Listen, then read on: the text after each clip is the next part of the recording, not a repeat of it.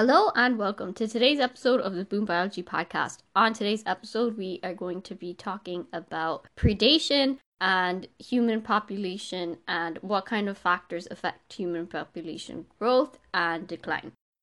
This is one of the last few sections of the ecology chapter, so I hope it goes really well. And we're going to start off with the definitions as always. So, predation is the catching, killing, and eating of another organism. A predator is an organism that catches, kills, and eats another organism. Prey is an organism that is eaten by the predator. Parasitism occurs when two organisms of different species live in close association and one organism, aka the parasite, obtains its food from and to the disadvantage of the second organism, the host. An exoparasite lives on the outside of the host, and an endoparasite lives inside the host. And with the learning outcomes, then we're going to talk a little bit about the different kinds of predation, what a predator is, what a prey is. We're going to talk about how do predator prey relationship and the whole dynamic works. We're going to talk about human population growth, what kind of factors affect how a population in terms of people grows, and what kind of things can lead to a decline in the human population.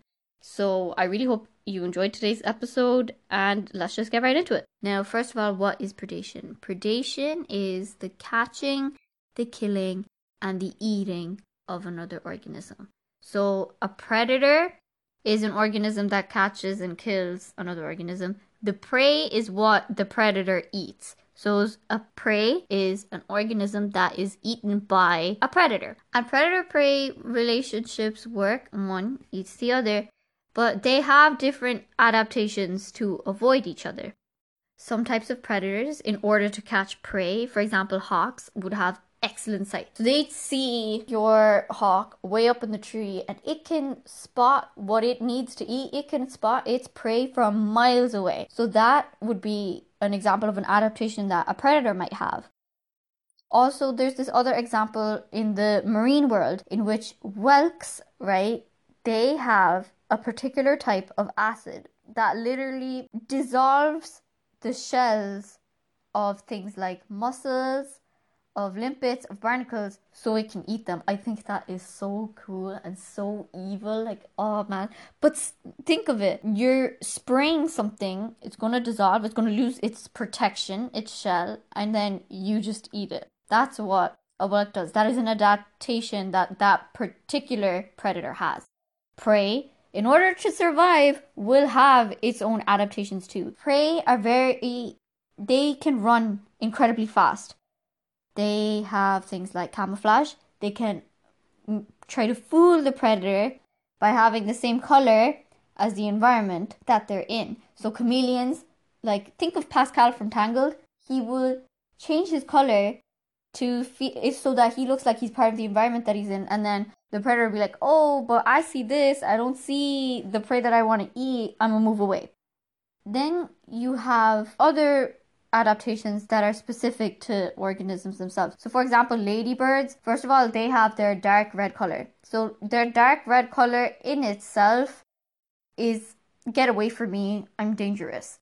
But if an organism is still like, I'm to get you though, the predator will not like the taste at all because ladybirds have what's known as formic acid in them and it's disgusting. So even if it tries to eat one ladybird, that predator will not eat ladybirds again. Predators and prey both live in the same area. And predators are going to live in an area depending on how much prey is present in that area. So the availability of food is what is most important for a predator to survive. The number of prey is key for a predator to survive. If there's lots of prey in one area, there's also going to be lots of predators. Then what tends to happen is that the predators tend to eat prey.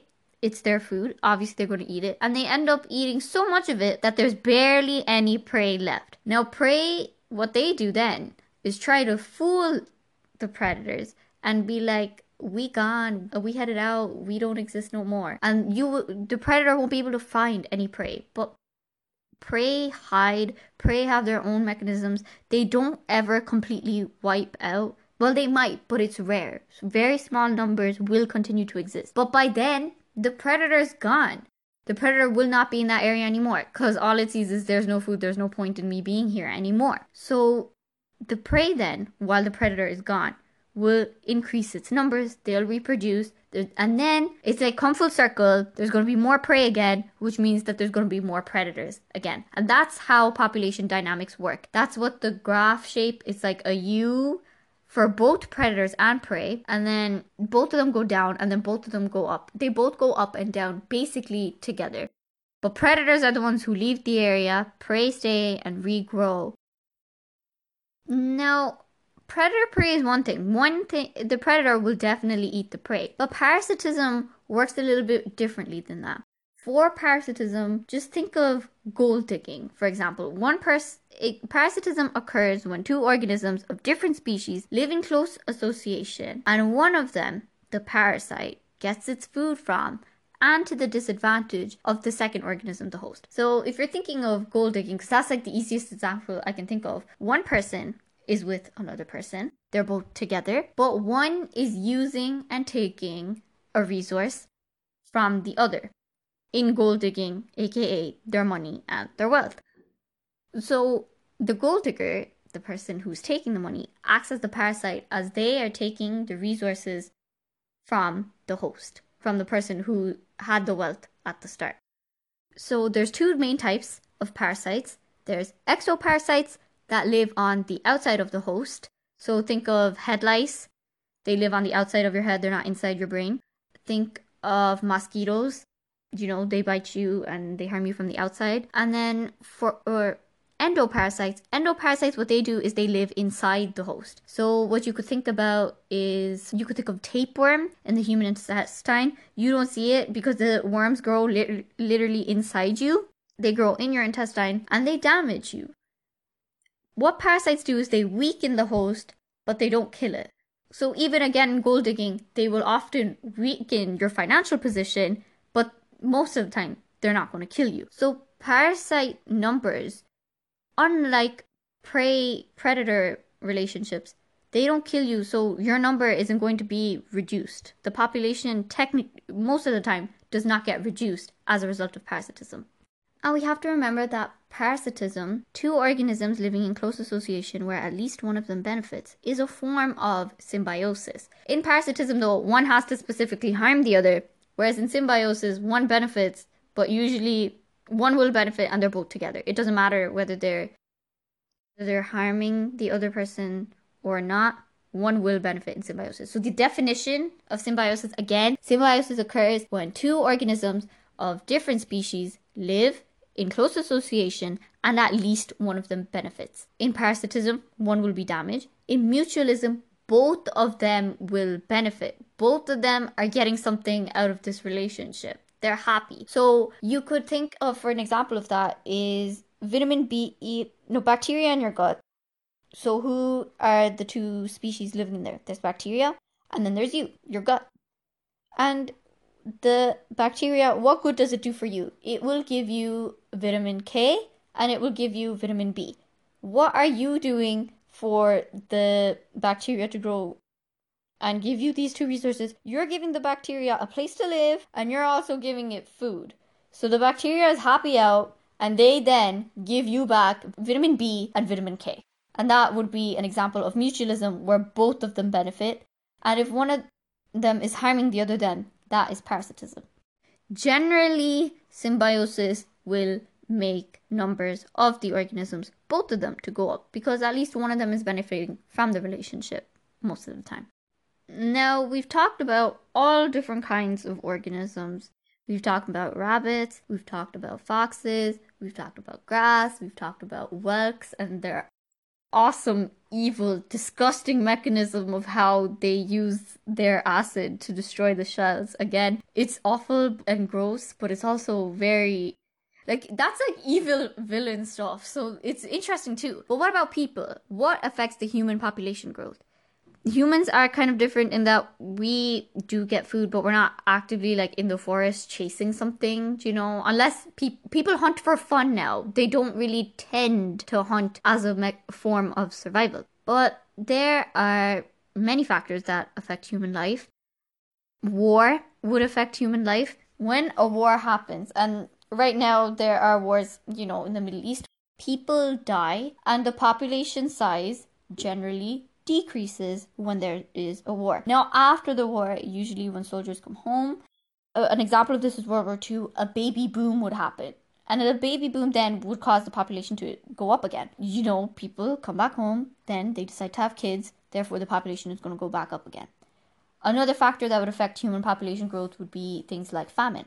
Famine would mean that there is less food, there's more competition, and not having food reduces your immunity. People are going to die, which means that if you die, population numbers of people are going to reduce again. Now, in the past, like the Irish famine had came from the potato blight, but current famines there is a lot of food available. So if there are famines now, for example in Yemen, most of those famines are man-made. It's not that there isn't a lot of food available because there's a load of food available on the planet. It's just it's not getting to the people effectively. Therefore, the people die and a famine occurs. Famine would reduce population numbers. Then we have contraception, which means what contraception does is allows a woman, first of all, to have the choice on whether or not she wants kids. So women would be getting more educated. They could choose to get married later in life, or they could just not get married and not have kids. It's all up to them. So women are in control, whereas they weren't before. So contraception, since it allows that sense of control and that freedom, you choose to have your kid. Therefore, overall, it causes population numbers to reduce as women will want to pursue more active interests in their lives.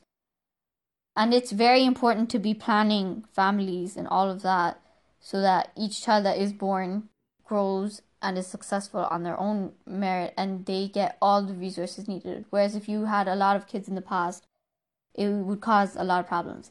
Anyways, next, things like disease. Disease overall causes population numbers to go down. Why? Because it harms your immunity, you can't fight it, and people will die. Our current example, the coronavirus, it's not a disease, it's a virus, but same principle. You get it and you die because your body immunity stops. And when there's things like a pandemic, a lot of people are getting it at the same time, so a lot of people are going to die from it if you're not getting actively treated. Now, a solution to these viruses would be vaccines. What do vaccines do? Vaccines protect people, they prevent them from getting sick. How do vaccines work?